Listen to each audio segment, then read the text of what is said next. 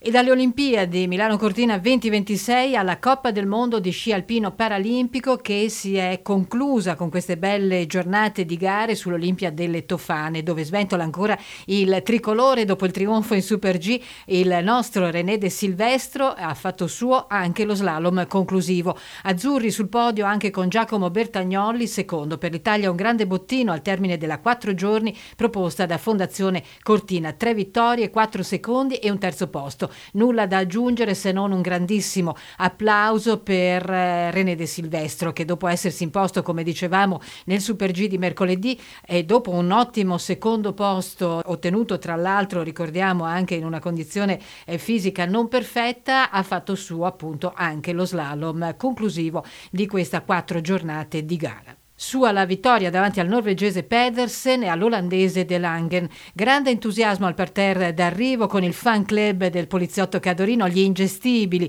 a fare festa e sventolare il tricolore. Chiaramente un momento anche di grande soddisfazione dopo queste 2 settimane di gare da parte di Fondazione Cortina, e parole di riconoscimento anche dal ministro per il turismo Santanché, che ha raggiunto la Conca e che così ha risposto al nostro Marco Di Bona. I grandi eventi sportivi sono comunque un traino importante per il turismo. Sono fondamentali per il turismo perché intanto sono prestigio per la nostra nazione e poi perché aiutano a destagionalizzare, quindi sono un vettore importante per il turismo.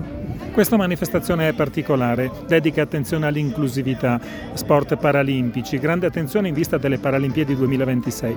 Certo, assolutamente, infatti volevo essere qua oggi per manifestare e la vicinanza del governo, perché sono manifestazioni importanti fatte da persone che, per quanto mi riguarda, nel mio cuore sono ancora più importanti per la passione, la dedizione, per quell'inclusività che dobbiamo ancora lavorare molto.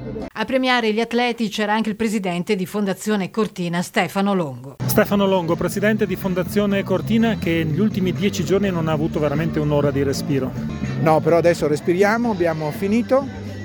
Finito con successo straordinario di questa manifestazione paralimpica in particolare, con 26 nazioni, molto bene anche la reattività di tutta la squadra in momenti per la Coppa del Mondo dei normodotati, delle femmine ovviamente, ma anche per la reattività in momenti climatici non favorevolissimi.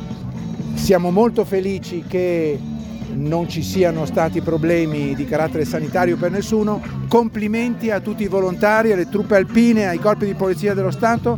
Complimenti a Cortina, perché Cortina sta dimostrando di avere grandissime qualità.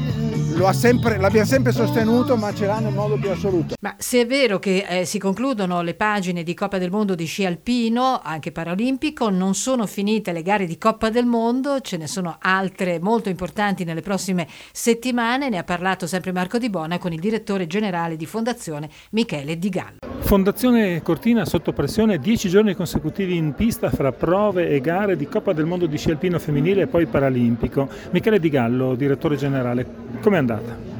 È andata molto bene, è stato un grande sforzo per tutta la macchina organizzativa. Quest'anno avevamo deciso di combinare le gare della Coppa del Mondo di sci femminile con le gare paralimpiche.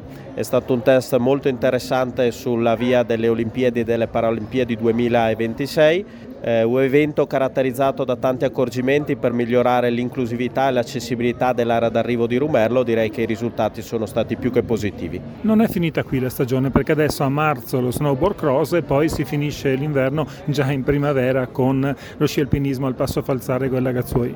Ancora 2 tappe internazionali molto importanti: snowboard cross il 9 e 10 di marzo a San Zan, anche questo una tappa importante di avvicinamento alle Paralimpiadi, perché su quella pista si svolgerà il parasnowboard. E poi una grande novità per Cortina: finali della Coppa del Mondo di sci alpinismo al Passo Falzarego, prima decada di aprile. È un evento che sarà veramente molto partecipato e molto interessante. Un aspetto importante da non trascurare è quello naturalmente anche della ricaduta sul territorio, e lo spiega perfettamente Stefano Pirro, presidente dell'Associazione Albergatori di Cortina D'Ampezzo.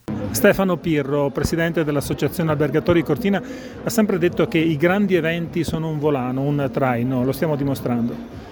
E poi questi in particolar modo, perché aprono ha una sensibilità, ha una socialità che tante volte non ci siamo abituati, no?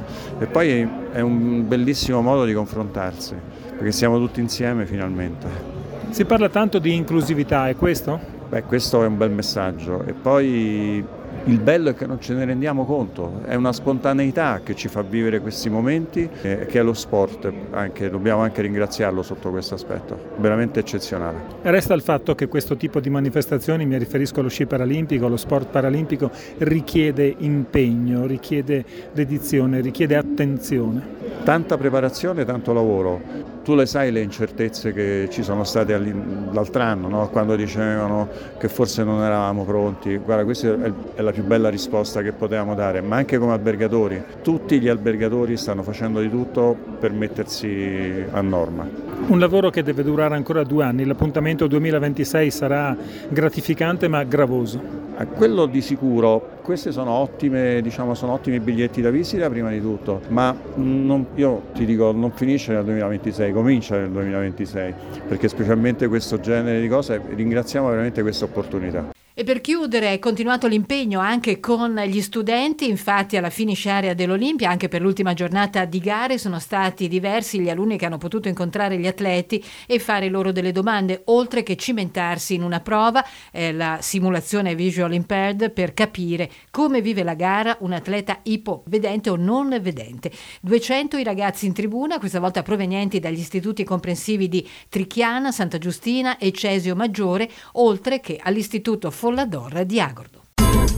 Ma vogliamo mettere in evidenza anche l'ottimo grande quarto posto per la cortinese Ambra Pomaré ai mondiali juniores che si stanno svolgendo in Alta Savoia in Francia. Medaglia d'oro alla canadese Britta Richardson, l'argento è andato alla svizzera Stefanie Grob, mentre in un certo senso parla italiano anche la medaglia di bronzo che va comunque in maniera del tutto storica all'Albania, all'Ara Colturi. Ottimo quarto posto, dicevamo, per Ambra Pomaré, che non riesce a salire sul podio ma conferma la prestazione della prima manche e si conferma quindi anche un'ottima prova in questa importante competizione.